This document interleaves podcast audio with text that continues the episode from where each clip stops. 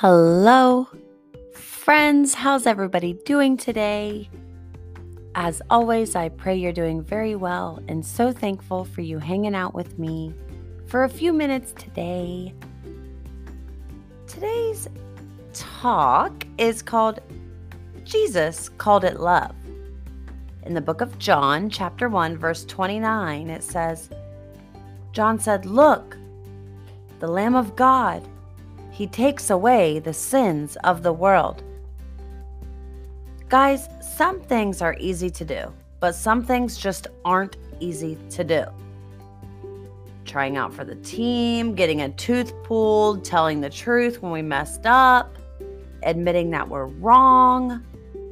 There are times when we just have to do what we need to do, even if it's hard. When Jesus went back to the city of Jerusalem for the last time, he knew what he had to do. It wasn't going to be easy, and he knew that. It was by far the hardest thing any person has ever had to do in the history of creation. But Jesus was determined to follow God's plan. He was determined and he was focused, and nothing could change his mind about saving us from our sins. He knew he would have to die to do it. We can read about this in the book of Luke, chapter 9, verse 51. Jesus said, I am the good shepherd. I give my life for the sheep, he tells us in John chapter 10, verse 14 and 15. And that's exactly what he did. He gave his life on the cross to save his sheep. And when he means his sheep, he's talking about you. Some people call it grace, some call it salvation or sacrifice, and all those things are very true. But you know what Jesus called it? He called it love. In John 3:16 it says for God so loved the world that he gave his only son that whoever believes in him will not die but will have life forever. My dear friends, oftentimes our plans go wrong. Your bike might crash into a bush, you might not make the team, you might get a bad grade on a test, you might stub your toe or smash your fingers. But you know what never goes wrong?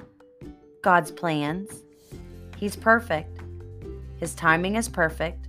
His love is perfect. His plan is perfect. And He has a perfect plan for your life. You can read about that in Jeremiah chapter 29, verse 11. Ask Him to help you see and follow His plan, the plan that Jesus calls love. Dear God, thank you so much for your love. Your love that was displayed in the most beautiful of ways on the cross when Jesus died for us. I pray over all my friends that are gathered here with me today that we recognize what true love means and what true love is. And that is what happened for us on the cross. We love you. We thank you. And we ask you to help us do the things that are hard because Jesus did the hardest thing of all for us. Thank you for Jesus dying on the cross for us so we can go to heaven. In Jesus' name we pray. Amen. You guys rock and roll.